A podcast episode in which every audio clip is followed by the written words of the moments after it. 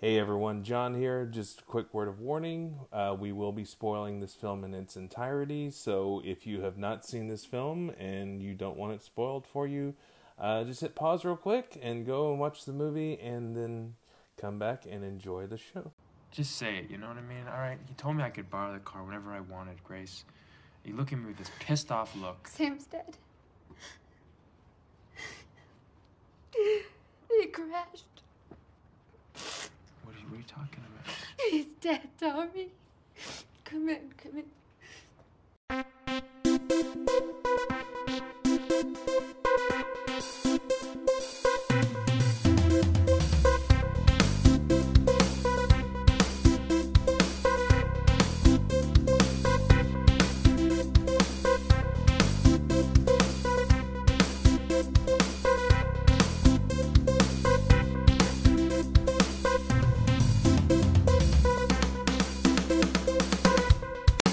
Hey everyone, and welcome to another episode of Surviving Chick Flicks. I'm John. and I'm bitter because the Cowboys lost. Oh, yeah. I, I, well, in that case, I'm happy because Mahomes won. You know, Mahomes got sacked like four times. So Look, you, you know what? No matter who won, it was a it, the game was good for Texas this week. yeah, Uh, unlike that other team that exists that we don't acknowledge. this is very true. Yeah. I don't even acknowledge Houston as a city, frankly. Uh, too much of a hip hop fan to totally write Houston off. Uh, You know, I don't want to get haunted by the ghost of DJ Screw, so at the risk of offending like, I don't know, 8 million people, I, I just, I don't see how anybody could live there. Um, I had an aunt that lived there for a while, and actually we used to go down there whenever I was a kid. And I had this really cool memory of uh, us going to. Um, her husband owned a barbecue joint, and uh, my parents gave me a whole bunch of money to uh, play a bunch of songs on the jukebox. Of course, it was all Oh. country stuff, but back then I was like, yeah. Like I think I played uh, Reba McEntire's version of the Night Lights in Georgia like 800 times. So, so yeah. But we're not talking about uh, barbecue joints in Houston this week. We are talking about you know a very light-hearted romantic comedy where you know nothing tragic and terrible happens. And once again, folks, John has watched the wrong film. Yeah. I, I do what I want at this point on the show. They know this. that was the best joke I had on a bunch of cold medicine. but this week we are talking about the film Brothers, and we're doing the 2009 English language version uh, and not the 2007 Danish version. So, And by So- the way, for those following along, this is our manly movie of the month episode. Um, Yeah, I mean, oh yeah, it is. This is manly movie of the month. We have been so out of the regular run of the show. I don't know what's going on anymore. But I could make an argument that it it, we it could just be a regular episode too.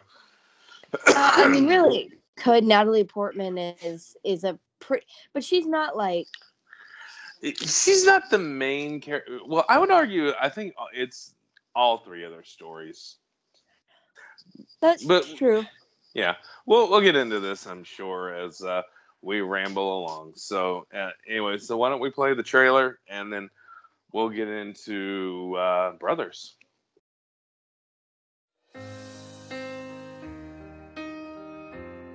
I can't feel it.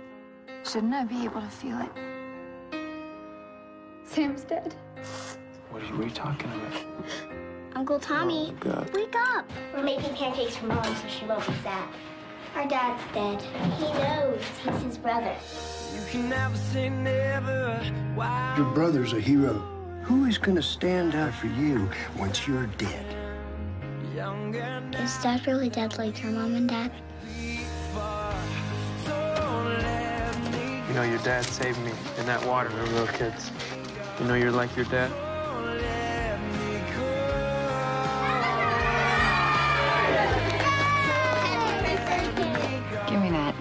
Give me that. Here. think I'm such a square. I'm starting to reassess, Snoop Dogg.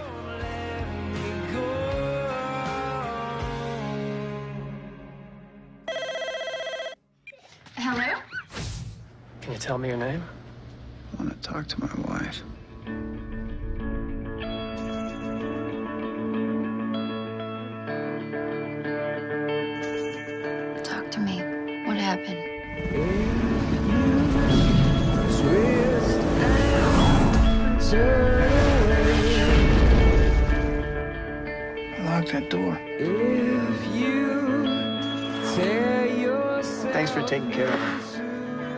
Expect that.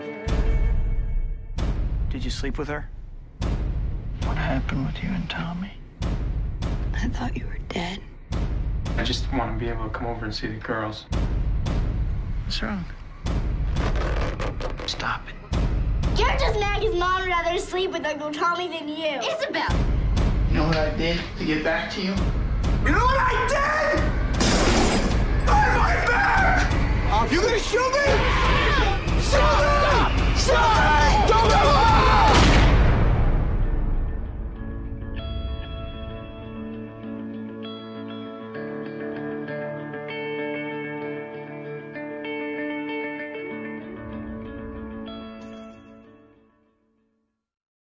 All right, Brothers, starring Natalie Portman, History's Greatest Monster, Tobey Maguire, Sam Shepard, Mare Winningham, and uh, based on the Danish film Brothers, uh, directed by Susanna Bier. Uh, this version was written by David uh, Benioff and directed by Jim Sheridan.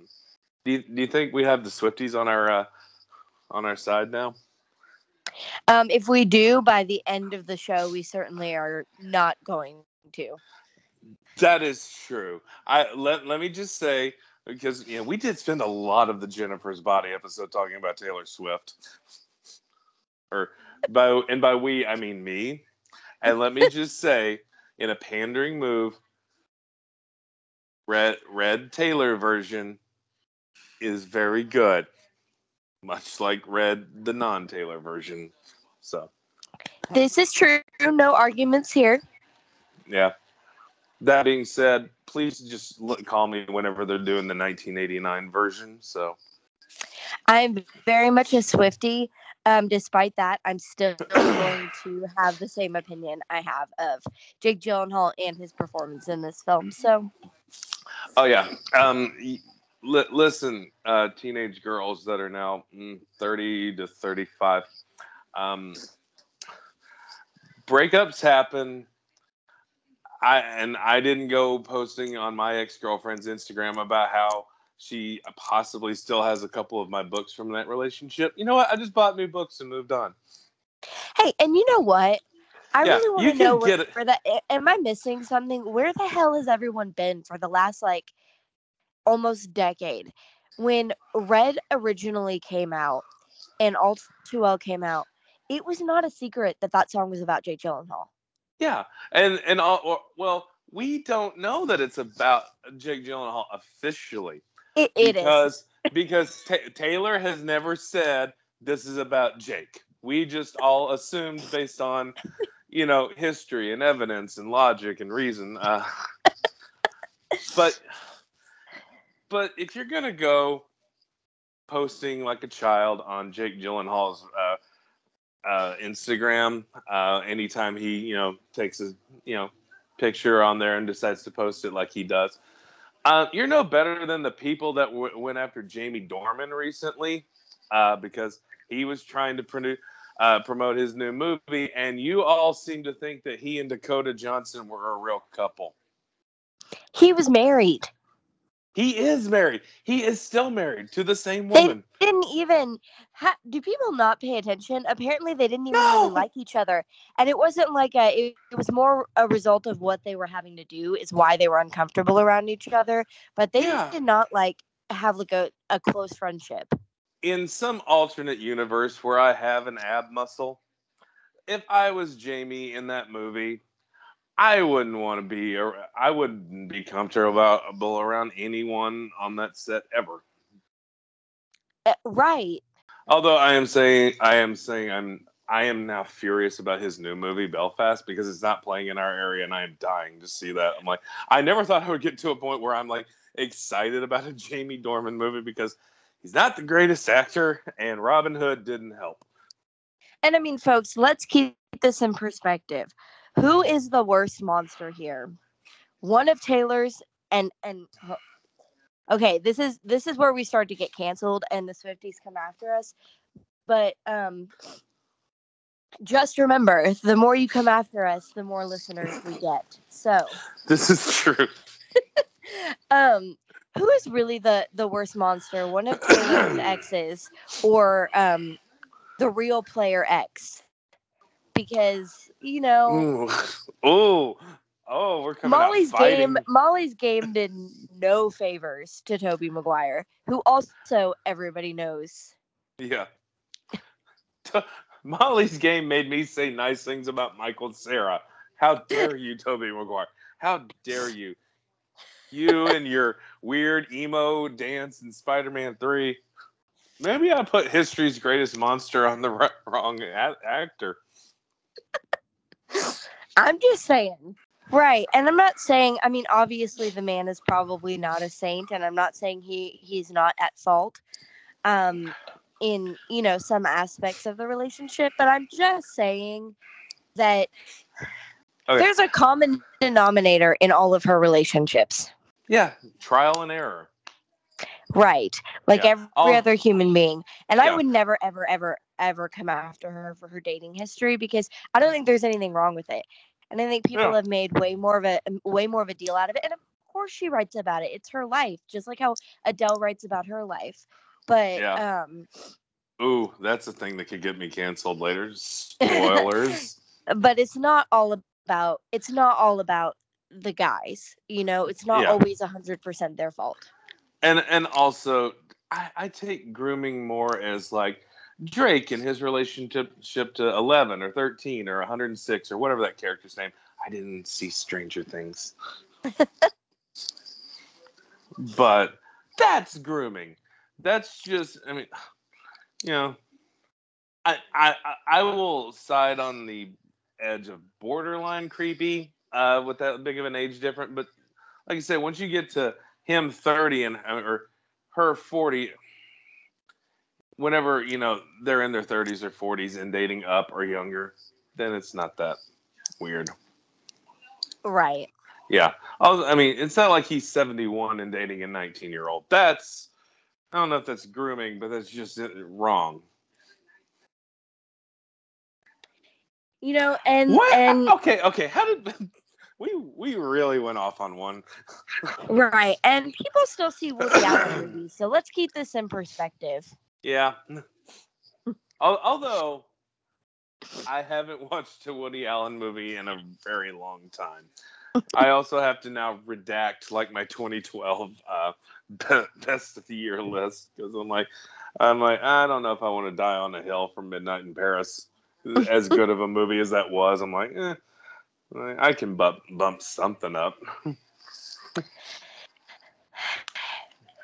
Okay, so thank you folks for, for coming to uh Swift Talk. Yeah, But um as wonderful sh- as she was, she was not in this particular film. No, other musical artists were.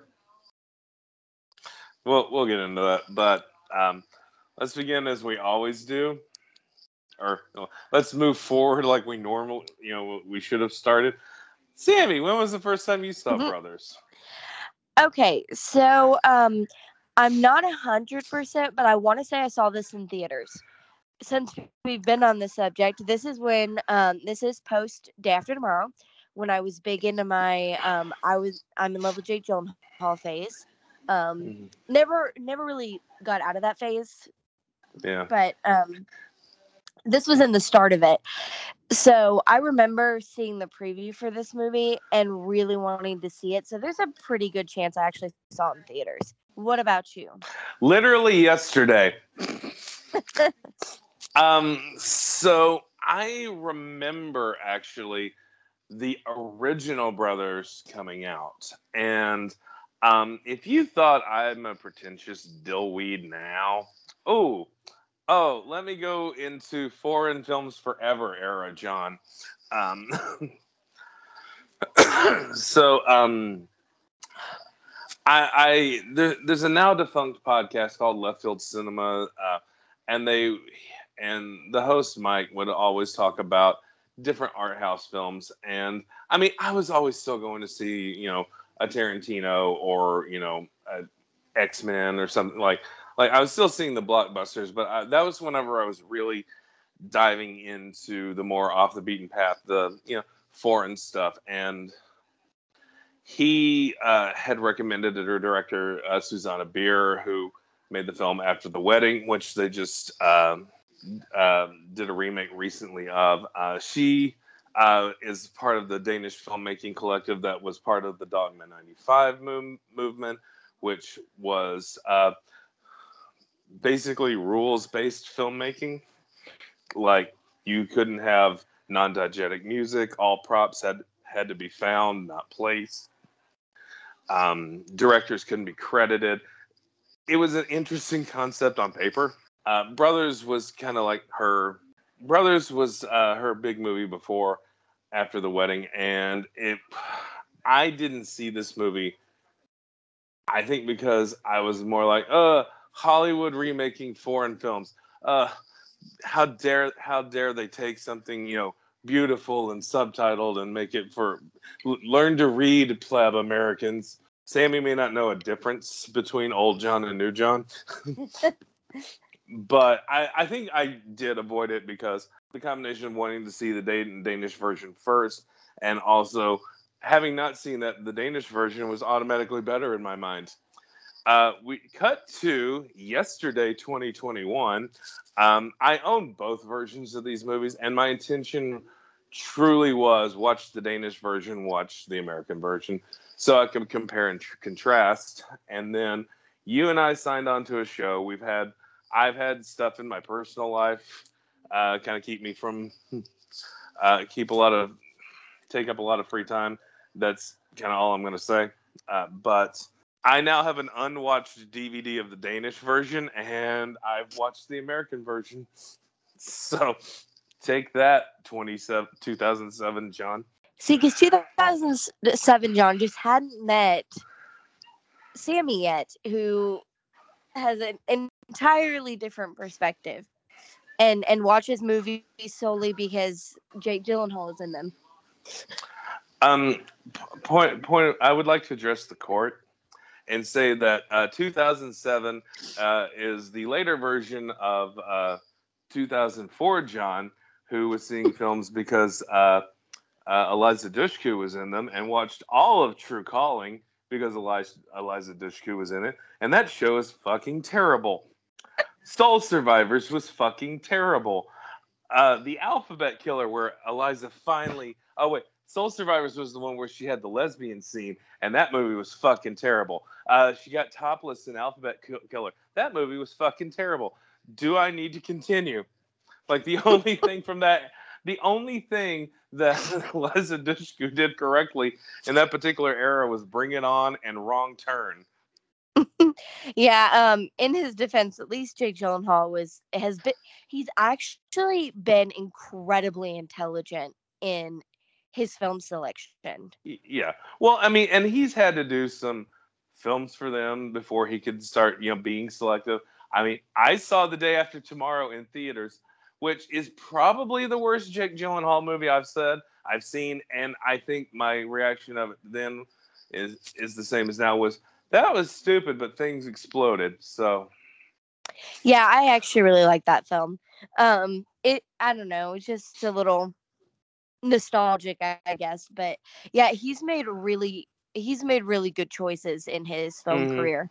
Um, yeah, I'm I I actually sometimes now do see films because Jake Gyllenhaal is in them because he's just that good. I mean, uh, I if if you haven't seen Nightcrawler, it's it, really good. Oh god, it's that movie was so amazing, and I was he just did like another one too that that's kind of like um I don't think it got a whole lot of play, um, but I remember seeing it and it was excellent. I'm gonna have to look it up. Um, So while I look it up, speaking of great selections he made, what about this film? You mean the one the one that we signed up to talk about? Yes. Was that a tra- was that supposed to be my transition into giving people the plot? Yes, that was my bad attempt at a segue. Oh, you're sinking to my level. You're better than that. Oh, I already figured it out though. It's about little animals. yes, yeah. Yeah. Yep. Wait, Now, you, s- you saw that movie with me. See, I have yet to see Donnie Darko. Um, I really here's the thing. I really like Donnie Dark. Dark I really like Donnie Darko. I think it's a fantastic film. Do not ask me to explain what happens in Donnie Darko. Do not ask me to try to make it make sense, um, because I I don't think it does, and I don't think that's, and I don't honestly think that's a problem. Okay. it- yeah. Um, if you make if you make your film weird enough and come and uh, uh, stuff the soundtrack full of uh, Okay, so now let's see if John's NyQuil induced uh, synopsis makes any sense. I just want I just want everyone to understand. I did this synopsis from memory, and I watched the film yesterday. Brothers is the story of Tommy and Sam. Tommy is an ex-con just released from prison for bank robbery, and Sam is a Marine headed with a family headed back to Afghanistan. Tommy and his Tommy's relationship with the family is rocky at best, while Sam is seen as a hero and beloved by all who know him. While on a mission, Sam's helicopter is shot down and he is presumed dead. After the funeral, Tommy tries to start repairing his life and becomes close with Grace, Sam's widow, played by Natalie Portman. Of course, in my notes, uh, when I write, wrote this, I wrote down Queen Amidala because I couldn't remember her character's name. Would you like me to read the rest of it as I continue uh, with, with the, the names I put in there?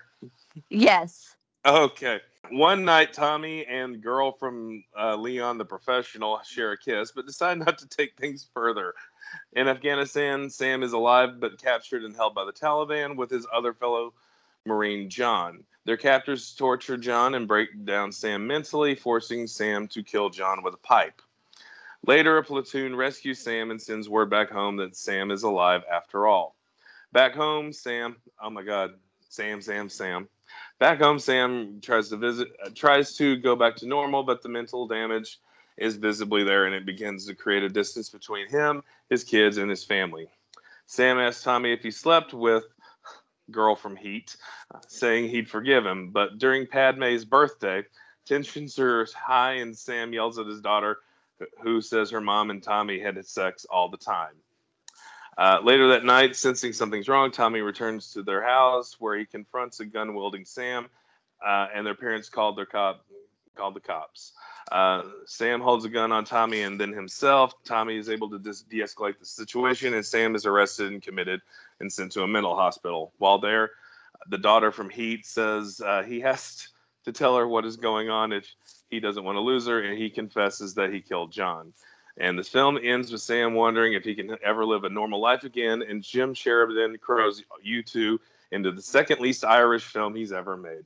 I mean, I think I got it pretty close. I, I left all the cabinet building for our discussion. Well, that was um that was a version of the film. so, I, I just, I kind of want to talk about um, when I started getting excited about doing this film.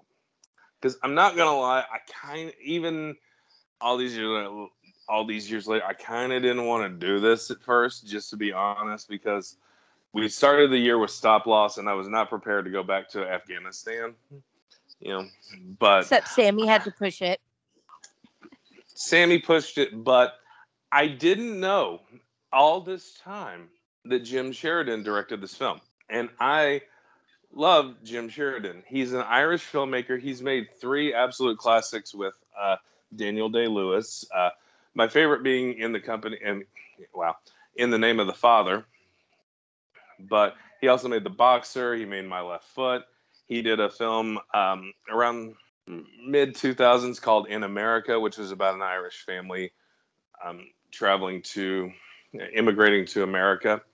The uh, and this is his probably mo- one of his two most Hollywood films, and it's the least Irish of the two. Um, his or no, his second least Irish, the least Irish is he did a film called Get Rich or Die Trying, starring Curtis 50 Cent Jackson. that movie was made off of the heels of Eight Mile, where it was where everyone seemed to go, "Oh, uh, a rapper uh, made a successful movie. Do it, do it again, do it again. Tell his story in, in a movie." You know, when will people stop realize they just need to stop competing with Eminem because he's just going to win? Um, I will, I will concede that Eminem is a better rapper than um, Fifty Cent, which you know, don't cancel me for that hot take. And he did a fairly good acting job in Eight Mile, also. And you know, I kind of wish Eminem had gone the route of uh, Snoop and Ice Cube and done a little bit more acting because I think, yeah, you're right. I mean, he was great in that, and I don't know of another thing that M has done as an actor. Yeah, I don't He- really think it's his thing. Yeah, he has continued a, uh, a relationship with the mo- motion picture industry, whether he should or not, because he's done songs for both Venom films. We're not even going to get into that argument because I know how you feel about those songs. Well, I haven't heard the new, the most recent song because I was like, no, I'm not doing that again. I hate and detest Venom, the song with a passion. I'm not that big of a um, fan of the film either. But do you want to know who's a big fan of the second uh, Venom movie? First of all, before you go there, you can just sit there and be wrong and just You cannot finish. You, you can't make that quote if you haven't even seen the episode it's from. right. That doesn't make any sense. sometimes uh, sometimes the self-importance of film school believes that you know hollywood blockbusters are you know the death of cinema and that true cinema is something real and i'm just like cinema is something real but also cinema is something when something explodes and a guy in a cape beats the shit out of a cgi monster you know So somehow um, we ended up talking about the wrong superhero film during this episode. I did not expect us to go there. Okay. Oh no, no, we're gonna get there because you know Marvel got a hold of two of the three of these. No, Marvel got a hold of all three of these people, and uh, I argue that one was uh, miscast and one should have been cast. Oh, I I actually I see your argument. Um, and and we include the audience in. I'm I guess he's insinuating Jake Gyllenhaal should have been cast as Spider Man. I'm not going to disagree, despite Tobey Maguire's phenomenal performance in this movie. Um, but no, I I can't even picture anymore. And I love Andrew Garfield, and I didn't have an issue. I literally cannot picture anybody other than Tom Holland. Like I I feel like he is he's like the superior Spider-Man that all other future Spider-Men must live up to. Uh, I'm gonna say I'm gonna say this. I I like Maguire in those first two Spider-Man movies.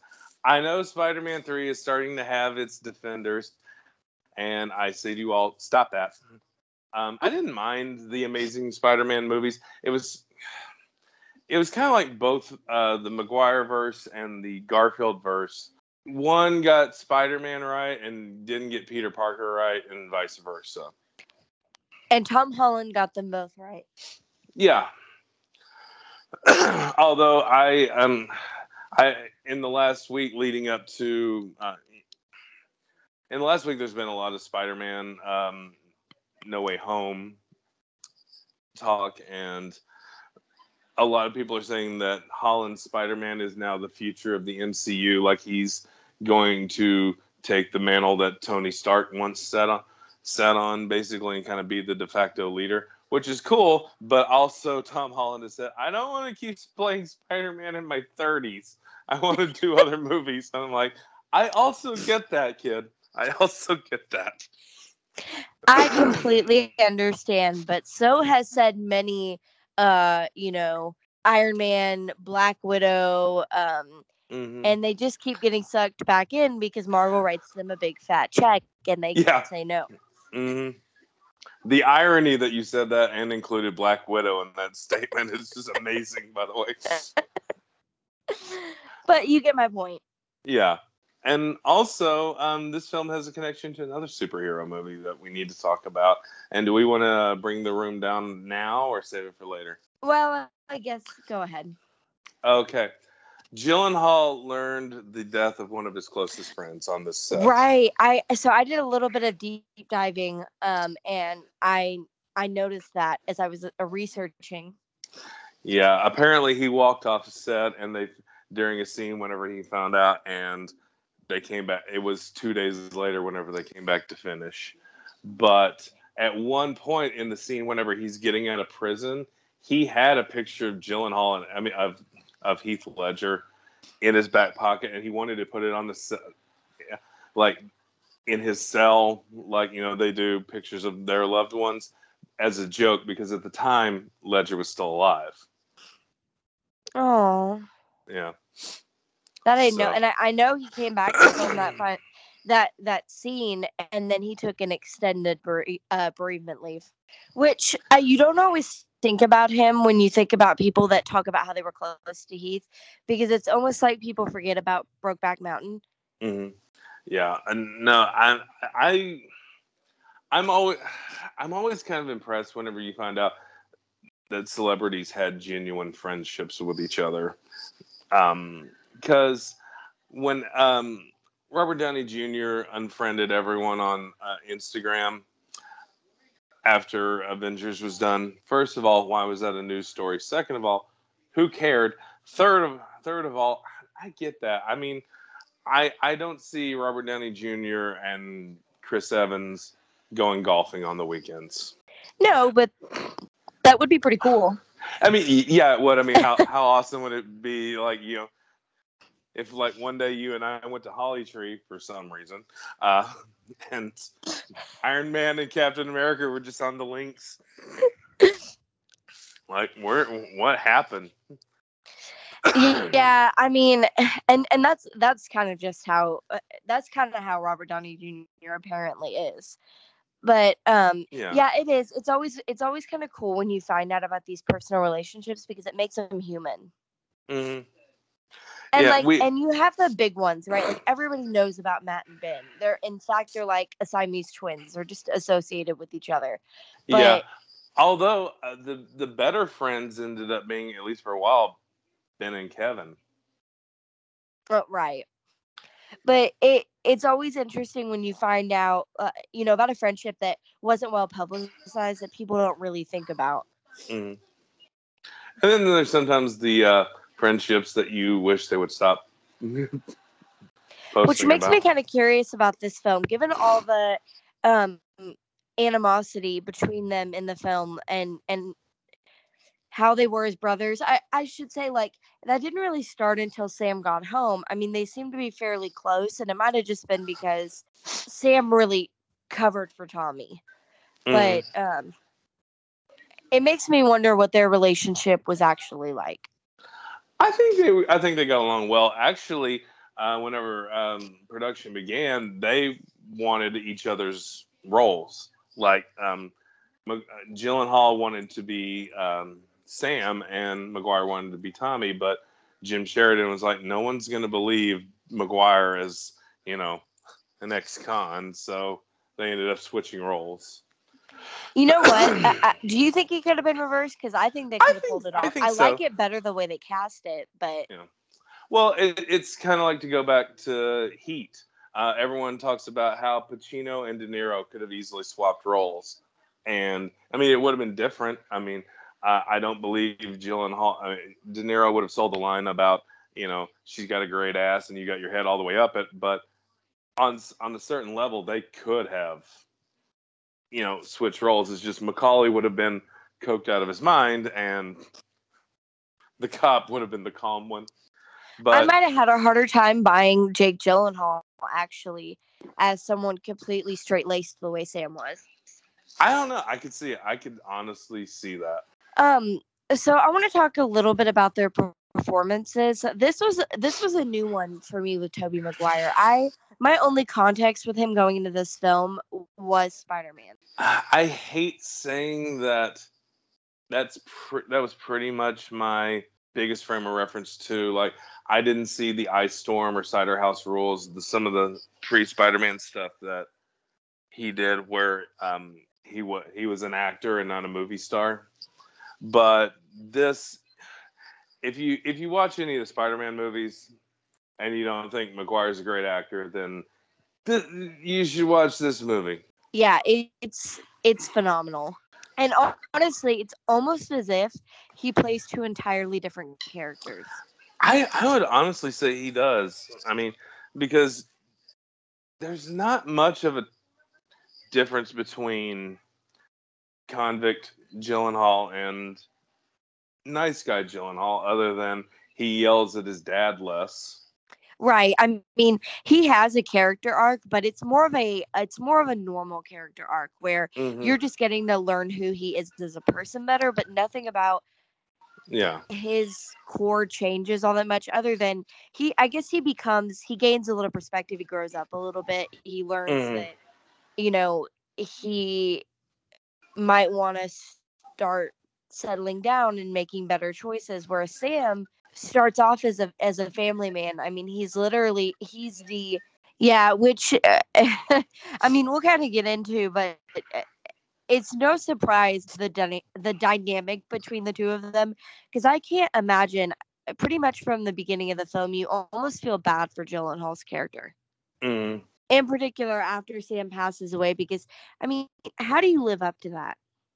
yeah, you can't. And in a way, that is kind of, you know, one of the criticisms that I saw about this movie, which there really weren't a lot of criticisms, uh, is that this the American version of the film is more of a typical melodrama, and I kind of see that um, compared to the Danish version. But um, fuck, I lost my point. Um,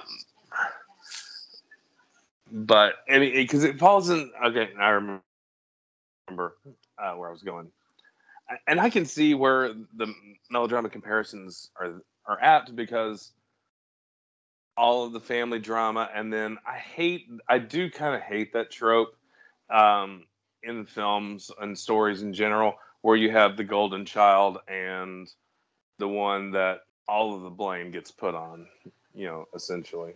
I, I and of course, you know, the, the there's the trope of them overcoming it. I, I think that this film does work better since Sam didn't die. Yeah, I think it's le- you know less of the conventional melodrama since Sam's still alive. Well, right. I think I think had Sam died, this would have been more of a yeah, more of a melodrama. It would have been about his Mhm. relationship with Grace, his relationship with the kids. He likely would have ended up with Grace had Sam died. Um like that's the direction all this was heading in.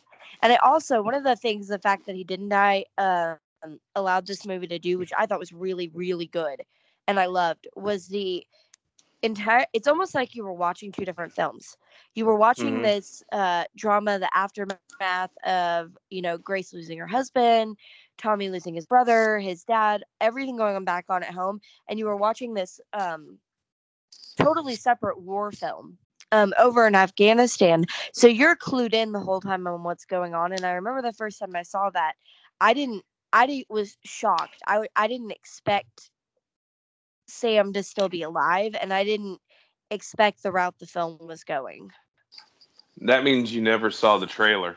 No, I mean maybe Well, no, no, I because saw the- the trailer, but maybe I didn't have like a full context. But Okay, because they make it very clear that in the trailer, um, and I think it, because I wouldn't even call it a twist; it's just a reveal. Uh, because, but they make it very clear that uh, Sam is still alive. And naturally, of course, if you saw the Danish version, you know you you know where this Right. headed. right, and keep bear in mind this is the first time I'd seen this movie in a very long time, and I and I knew I knew the whole like what happened in this film watching it this most recent time, but um. I, I don't know. I just thought it was a I like I liked that it was a different film because he was alive and because of how they chose to do it. Mhm. And also, it's a different film because when Tommy and Grace kiss one night, they decide we're we're not going to go any further, and th- th- it's really just a friendship and also not necessarily him stepping up as a parent, but as an uncle. Right. Now, do you think that would have changed had Tommy had Sam actually been dead? Oh yeah, I, mean, think it would yeah. have. hmm I I think had Sam actually died, they would have had that birthday scene, and the tension would have been, an, uh, and he still would have brought that nurse home, and that's where the true tension was going to be. Right. Which, by by the way, I'm gonna I'm just gonna say right now that in a film where there's an attack on soldiers, there's um, someone ma- whenever a character is made to kill another character uh, at gunpoint. That birthday dinner was was maybe in the top three ten, most tense scenes in the entire film because I was kind of on edge because when that girl kept rubbing and making the noise with the balloon, it's just like, uh, this is not going to end well. It didn't go as badly as I thought it could. I mean, it could have because I remember I remember first seeing that scene and that scene is fantastic. It's one of my two favorite scenes in the whole film. mhm, Um in part because man Bailee Madison does such a good job. mhm. Um I I have to say like oh, as we're talking about performances, you cannot leave out the little girls.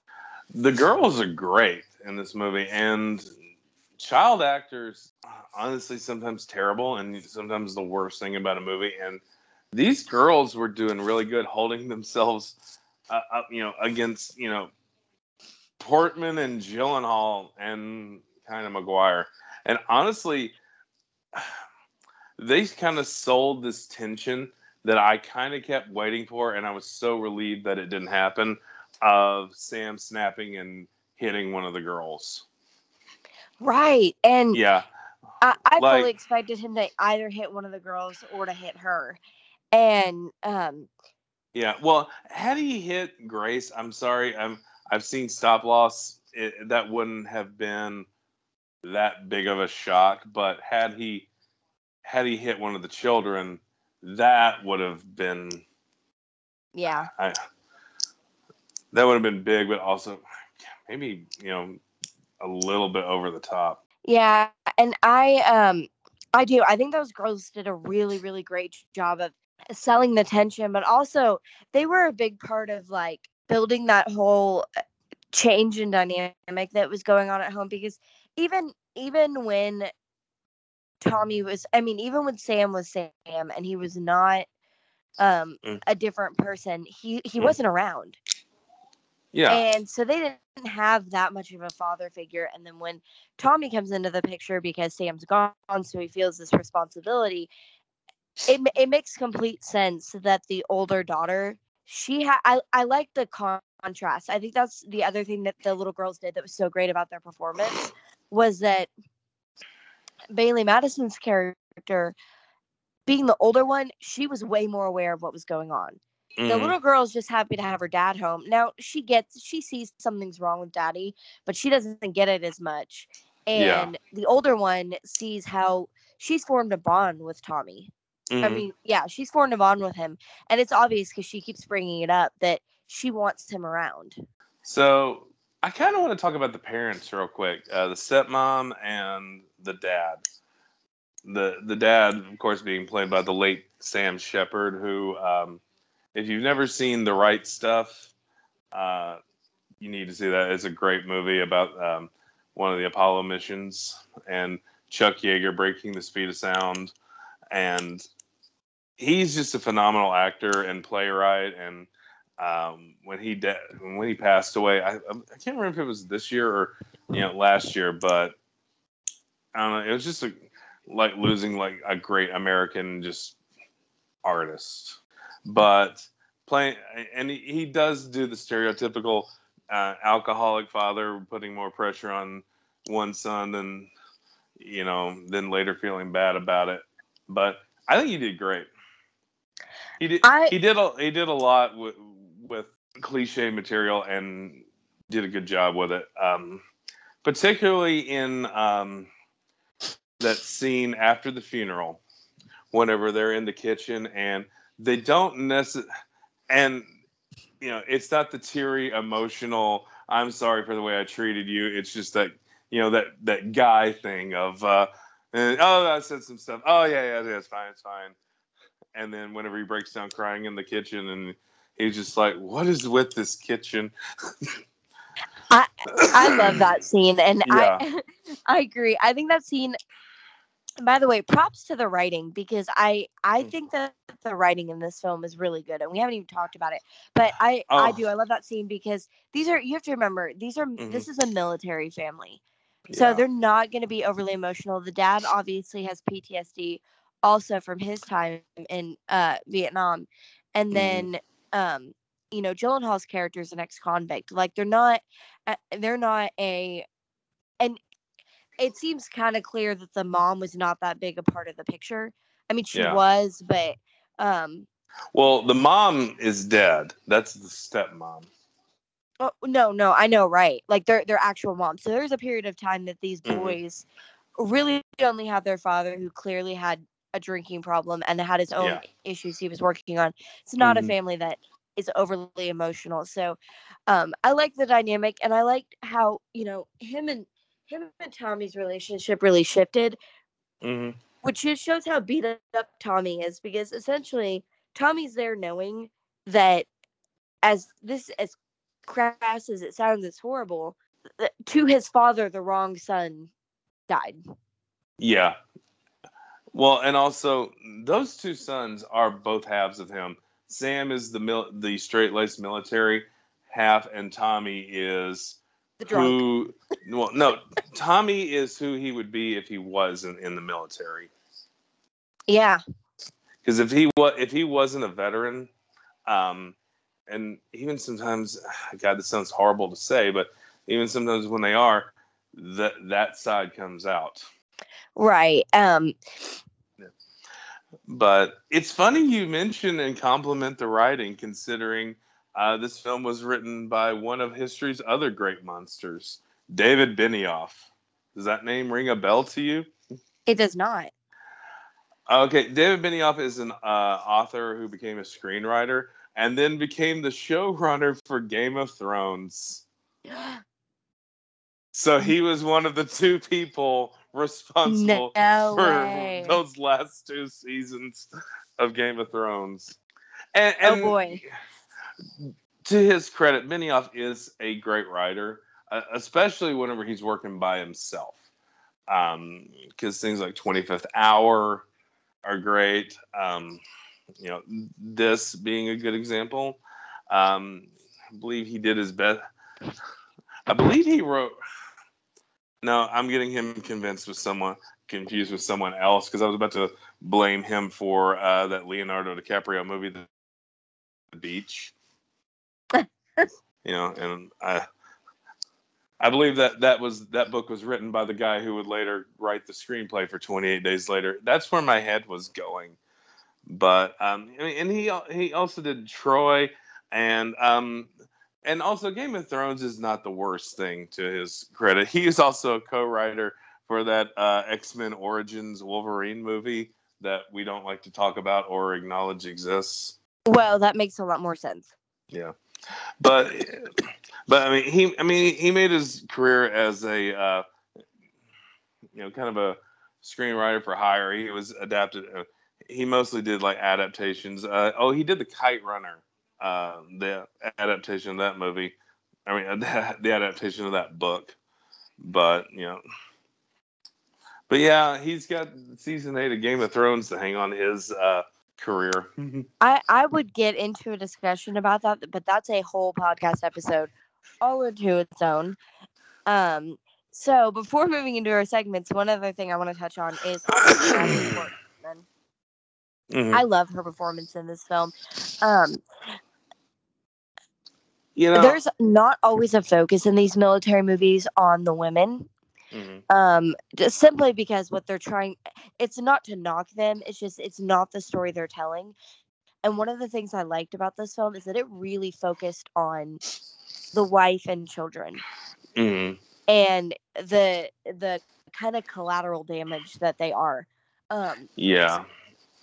you know, not just not just because of what she's going through with Sam and losing him and having to, you know, even when he was alive, she was almost a single parent as it was. Um, But going through all of that, and then after he first passes away, kind of being a third parent to Tommy. Yeah. When he first passes away, he he never actually passed away. Well, you know what I mean. I in- know, in I their just- mind. um, one of my favorite moments uh, with Portman, you know, and she does the emotional stuff very well. But I think my favorite scene with her is it's her and Sam in bed together before he's leaving, and they're talking about, uh, you know, like you, you know, what, I'll go and you, you stay with the kids. Right. Like that's just such a sweet and funny scene, and and you know, and it felt natural. It didn't. It didn't seem like you know Spider Man and Queen Amidala are you know in bed together. It's just like this feels real. Yeah, she she had a few of those things. I I I like the scene with her and Tommy, um, when they're smoking the I don't know. I'm assuming blunt, but um, she there's a few of those moments, and it's kind of like the very very small. You can't really say there's comedic any kind of comedic relief in this film, but there's a few There's of those some. moments that are a little bit relieving, like Mm-hmm. like Tommy in the bar trying to touch the bartender's nose. Mhm. You know, little stuff like that. Yeah. Oh, and uh, whenever they're painting and um, the paint gets all over that one guy's clothes, like that's a Uh-huh. good co- comedic scene and also a tragic scene because you know she just goes up there to give him. He goes to get him like a spare pair of pants and a shirt, so you know he doesn't track paint everywhere, and it becomes, oh, here are my dead husband's clothes. I can't have these, and just trying to give them all away, like just trying to get rid of that you know memory i guess or whatever. Yeah, this film just it does a really good job, and a lot of it hinges on the performances of transitioning in those moments very realistically, the way actual human emotion works. yeah. I mean there are some very much uh this is how you speak in a movie moments and and like there's a way that I, I think whenever sam is getting ready to go and they just have those awkward i love yous i'm like that felt feels like screenwriting and then the scene and then like later whenever they're in bed talking about i'll go and you stay or I, I almost wish they had continued that and had one more thing like I got an idea. We'll stay and we'll send the kids. Just you know, and that just feels real. So, and this is back when we were allowed to like David Benioff's writing. Alrighty, so is there anything else you want to go over before we move into our final segments? Um, yeah, I have a question for you, and this may not be an answerable question. I just want to see what you think happens after the movie ends. Like, do, do Sam and Grace get back together? Or is he able to have the normal life he he questions? Um, do they divorce? Tell me, what's Brothers Two? part of me wants to say that they are able to get back together and work it out. The other part of me is concerned that he ends up going to like prison for murder. Um, even under those circumstances. Um, I don't know. I, I mean, I kind of think that they alluded to with the choice he made by telling her that Mm. they probably work it out. Yeah, and there's also the dark, much darker version where he he loses his fight with his demons. Correct. That's also a possibility. Yeah. All right. What happens to Tommy after that? Well, it depends. If Grace ends up, eh, you know, if they work it out, the lighter version of all this, I think Tommy actually figures it out. I think he settles down. I think he has kids. I think he stays involved with his nieces. Um, Do you think I he? think uh, if what? do you do you think he stays with the nurse? Because I kind of ship him No. the nurse. Uh, Uh, maybe. I kind of liked her. yeah. Um, I it's like how'd you if, two meet? um, Uh, uh, come on, that's a great meet cute. They got in a bar. They, they met at a bar. They got drunk and then went witnessed the most tense birthday dinner ever. well, she's seen the worst of the family now, so That, I mean, that is true. That is true. she's It's been like, there. hmm Um, I think that if Sam loses his battles with his demons in the darker version, that Mhm. Tommy probably ends up with Grace. I don't know. I think in the darker version, even as much as we would obviously like because um, in that moment whenever he's watching whenever sam's watching them ice skating and he says they look like two teenagers in love and you do see that but i i don't see them actually being a couple because i i see them being an, being the cool uncle and mom but i don't i don't i don't see them ever really getting together because that's just kind of weird also Um, I mean, you know, I say that, but I actually have known people where that happened, and I think it just has to do with um shared trauma more than Yeah. anything. But um, that is true that's my answer. okay all right so yeah why don't we move forward Alrighty. So, um, for those of you, if this is your first time listening, um, interesting episode you picked. yeah Um, we generally Go back and listen to one of the more fun ones. We have a few segments on this show, um, depending on which segments apply. Um, our first one being best line, worst line. I don't know about you. I don't really have a worst line. No, um, I, I there was nothing that stood out. I mean, I'm not saying every line in this movie was gold, Jerry Gold. Nothing stood out to me as being terrible. Right. Like, like even the kids' dialogue was pretty good. Yeah, I'd have to say. So one of my best lines is an exchange between um Tommy and the youngest daughter where she says, Hey, no drinking out of the carton, it's gross. And he says, Shut up, you're gross. Yeah. Um, I don't know. I just thought that was a very moment. But I really have more favorite scenes. And my first favorite scene is the obviously most awkward, intense birthday party ever uh, for like a six or seven year old. Um, which, by the way, speaking of trauma, these poor girls have been through it. Mhm. Um, but when the older daughter stands up and screams at Sam, um, why couldn't you just stay dead? yeah. That was one of the Uh, most intense moments in the film. Yeah, I, I would have to go tense moments in this movie, like the showdown with the cops as number one. Number two, probably whenever um, Sam has to beat uh, his fellow Marine to death with a pipe at gunpoint. Mm. And then number three is everything in the birthday dinner, like start to finish. Yeah. And I mean, really, was starting with that scene, um, the scene with the cop, starting in the home. You know, when he when she first comes downstairs and he asks her if the kids are asleep, so that you know you know something really bad's about to happen. So for me, I would say I don't have it uh, verbatim. I don't have it word for word, but and I've already kind of hinted at it. But that the scene where Tommy and his dad have the have the non-apology apology, you know, because you know they don't show their full emotions, but they do bury the. Um, I- and Sam Shepard just tearfully going, "What is with this kitchen?" and um, also the line about uh, what's that on the floor, and he's like, "Pancake, you want it?"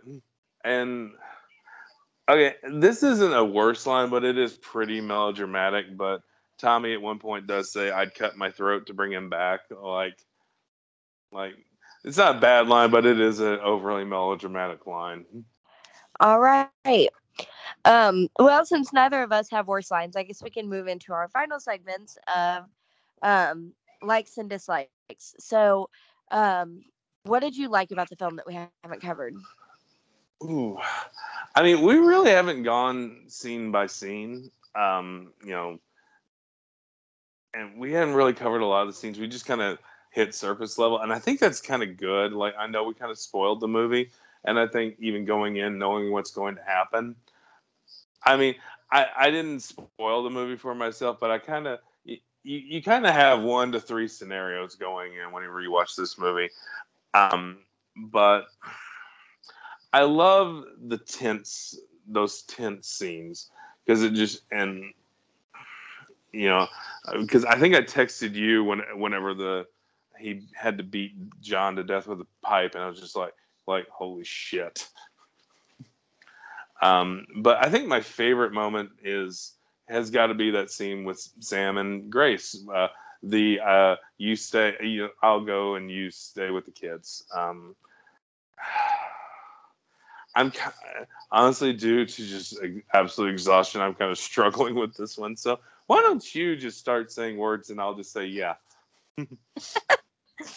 Um, I mean, we covered we covered most of it, you know, barring going scene by scene. But like I said, I think I really loved how you were almost watching two different films. Mhm. Um, it it it was this very interesting contrast between what was going on in Afghanistan, and what was going on back there, um, back at home. And one of the things I really liked is this obsession Sam had when he came home that Grace and Tommy were together. And I think it's because he was looking for a reason to blow everything up because he felt so guilty over what he did. yeah. Like he was just living with this intense amount of guilt and trauma that I think the only thing he could do was focus on uh, some level of betrayal. yeah. And he needed, basically, he needed an excuse to uh, have the breakdown that he had. Yeah, I think he he even at times was baiting his daughters, like with the Right. jokes. The one about the the elephant, and he just is sitting there like, "Well, what's funny about it?" And then later, um, oh, the other joke he tells um, oh, about um, The the salad the dressing. salad dressing, yeah. and it's like he's trying to pick them into this, and I think the girls are rightfully just like, mm, "This is not right." And the other thing I really loved was uh, Tommy's relationship with the girls. I thought it was really good. It was really well developed because it was really organic. I mean, Mhm. they, they didn't know him really well prior to him starting to show up. And Yeah, um, I, I liked it. I particularly love that scene where he, the first night he sleeps over at the house because she came and picked him up. She came and picked him up drunk, and the little girl Maggie is waking him Making up by um, whisking pancakes, and he was like, Mm. "Stop it!" And she just goes, "No." This is not my house. This is not your house. I don't have to listen to you. Um, girl- oh, and whenever he uh, first, co- you know, comes home in the in the movie, and um, he's there with the flowers, and uh, she's just like, "My mom doesn't like you." Grace, why would or like why would you say that? Because that's what you said. yeah um i i do i just i really liked how his relationship with the girls um Mhm. Was developed and and sort of what it grew into because he was really the father that they were kind of that they were missing prior to yeah that they were missing prior to sam's um Mhm. you know uh, change not just in his personality but really he he Mm. almost was not the same person when he came back but Oh, Um, he he's not he's he's not the same person. Also, can we talk about Tobey Maguire's face acting? Like whenever he comes back, that look of he's either going to burst out in a maniacal laugh or burst into tears, and you're not sure which. Just that kind of blank expression is just chilling, honestly. yeah i mean his honestly all the performances in this film can't be overstated Mhm. um like maybe the worst performance in the movie is like Mary Will- Willingham because they gave her nothing to do. it's, it's like and even then she was kind of great and endearing um yeah. It's okay like take- It's go like her her her role was like take the casserole out of the oven, bitch about the kitchen, and diffuse every situation between Tommy and the d- dad until Sam is the problem. okay Oh, and oh, and we haven't talked about um um before she was the thing Carey Mulligan being in this movie. oh right as John's widow in that scene where she just shows up, you know, and it's like, like, did you see anything when my husband died? Nope, I didn't see anything. Nope. it was one of the most um intense scenes uh, i- in part because you you at any moment after sam gets back Mhm. think he's gonna have a mental breakdown hmm um until he finally does Yeah. um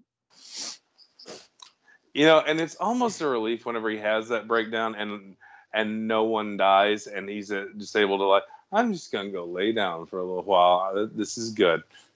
right because you did not expect him to come back.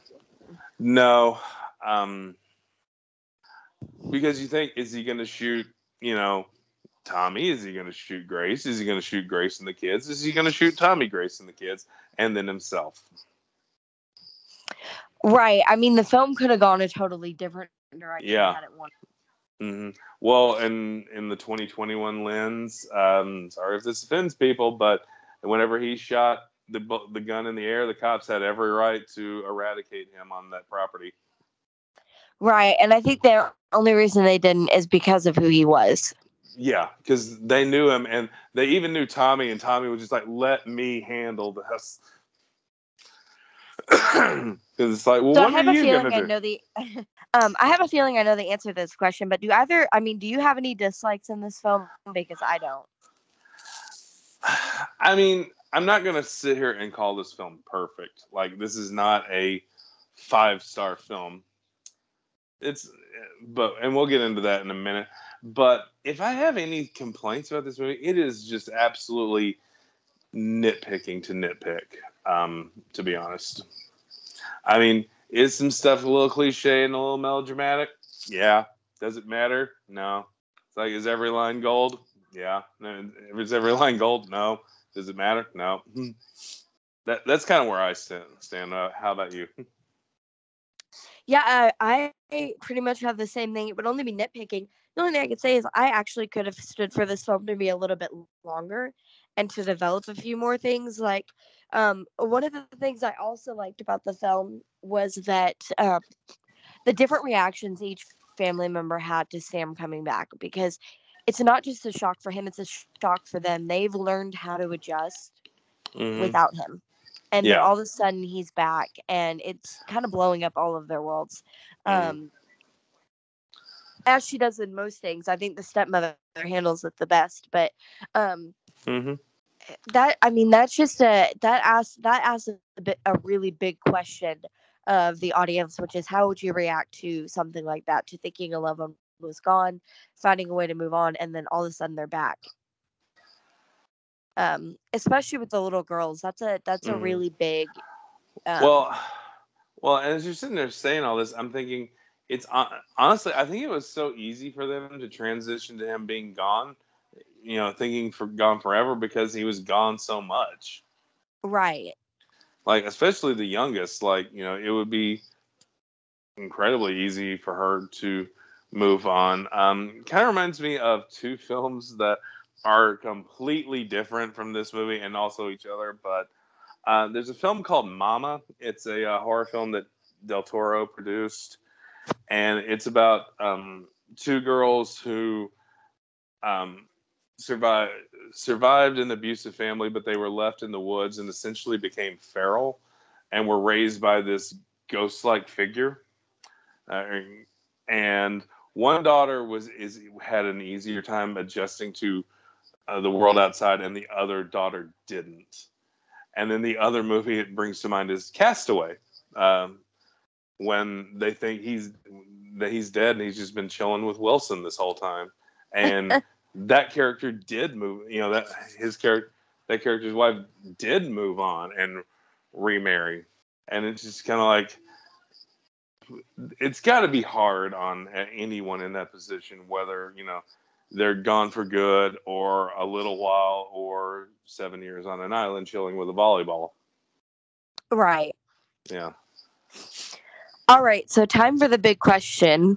Um, I don't think this is going to be a big surprise to anybody, but we do this anyway because that's what the name of the podcast is. So, Yeah. um, John, did you survive this film? You know. I really did. I really, really did. And um, uh, I remember I texted you like as soon as it was done. I'm like, oh my god, wow, that was like awesome. This was. I, I'm glad that you made me watch this movie. Um, and I'm glad I saw it. I still want to watch the Danish version, and I'm kind of glad in retrospect now I didn't see the Danish version beforehand because had I absolutely loved that one, I would have been a whole lot harder on this film.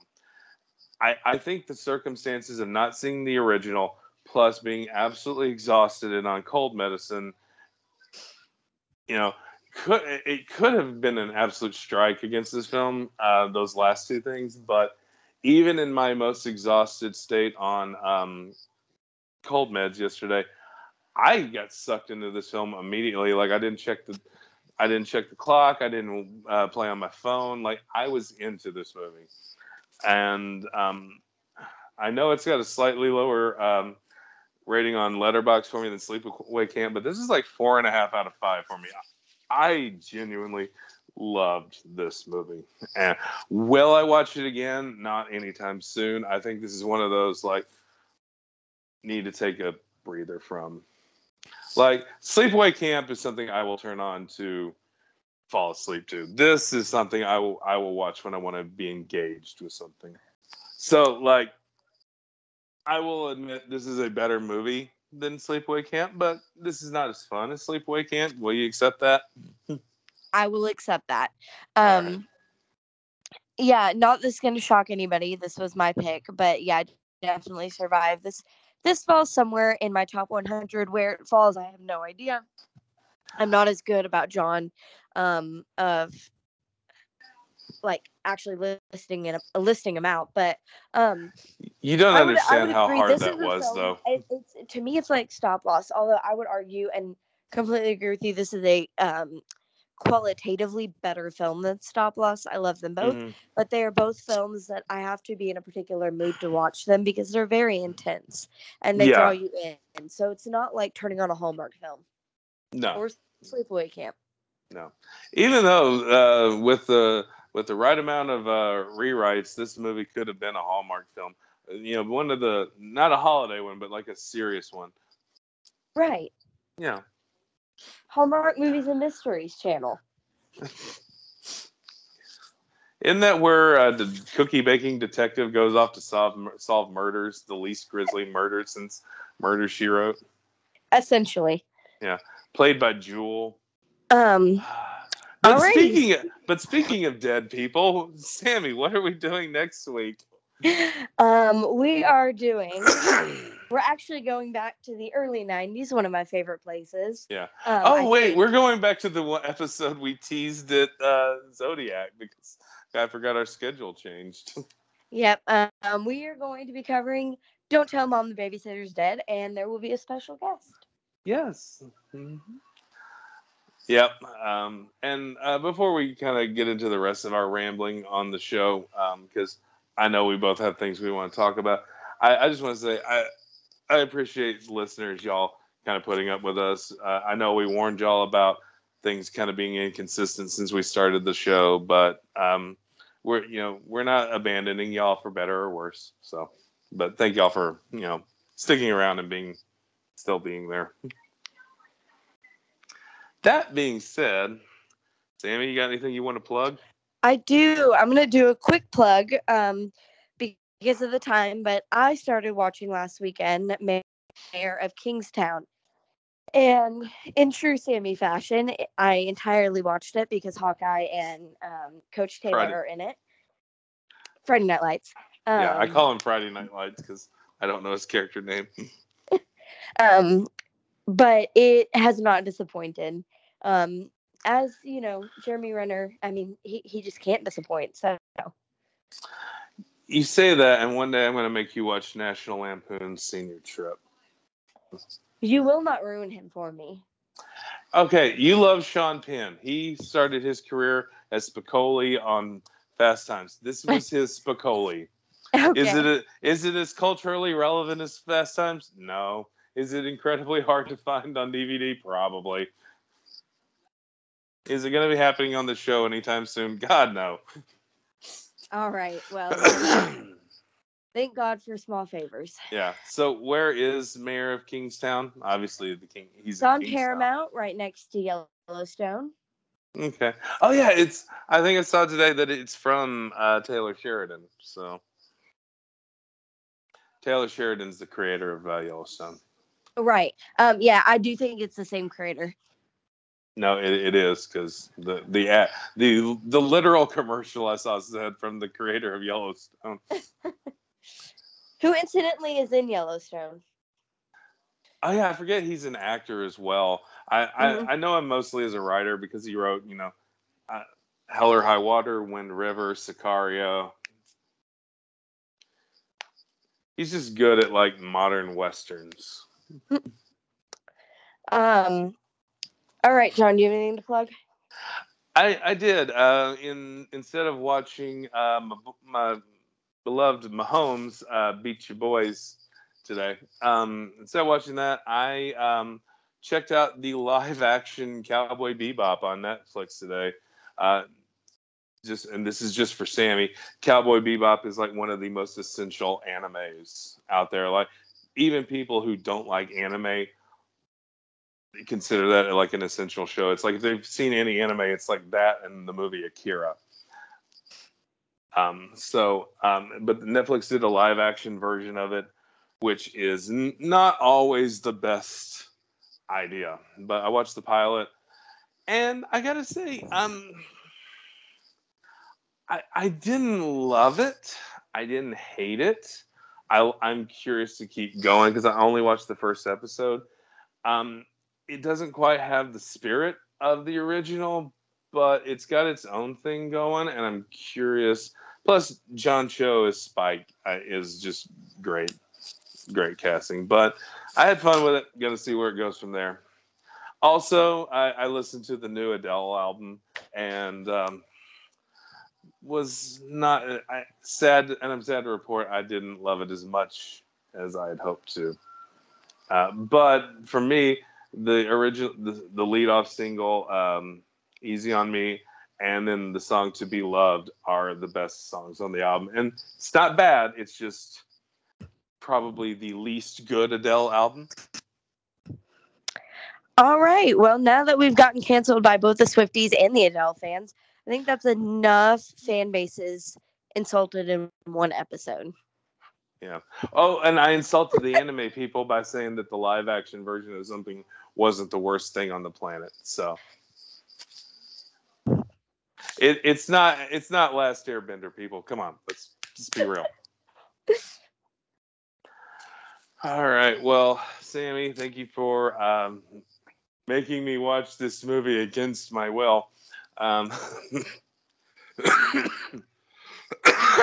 sorry, I'll cut that out. So, Sammy, thank you for making me watch this movie against my will. But, listeners, thank you for listening to us at will. And uh, if you like what you heard, go back and listen to the old episodes. If you haven't already, uh, give us a like, give us a, a nice rating on uh, uh, wherever you're listening this to, so we get some uh, positive uh, things happening with the algorithms. However that works, I don't know. But um, you can follow us on Facebook. You can follow me on Twitter, whether you want to or not. Um, see, Sammy's got Instagram and uh, TikTok going. Uh, are we doing anything with YouTube anymore? Um, we want to get into YouTube, but um, we run into some technical issues with how they posted our videos and our audio. So we're having to work out how that's going to work here and out until I can convince John to move into a new format for these, these podcasts. So stay tuned on the YouTube version. But So, that's going to be on right. hiatus for um, at least until the new year. So stay tuned for an inevitable Patreon campaign, uh, mostly so I can raise the money to pay someone to help me learn how to edit video. but um, anyway, so listeners, thank y'all for uh, joining us once again, and until next week, bye.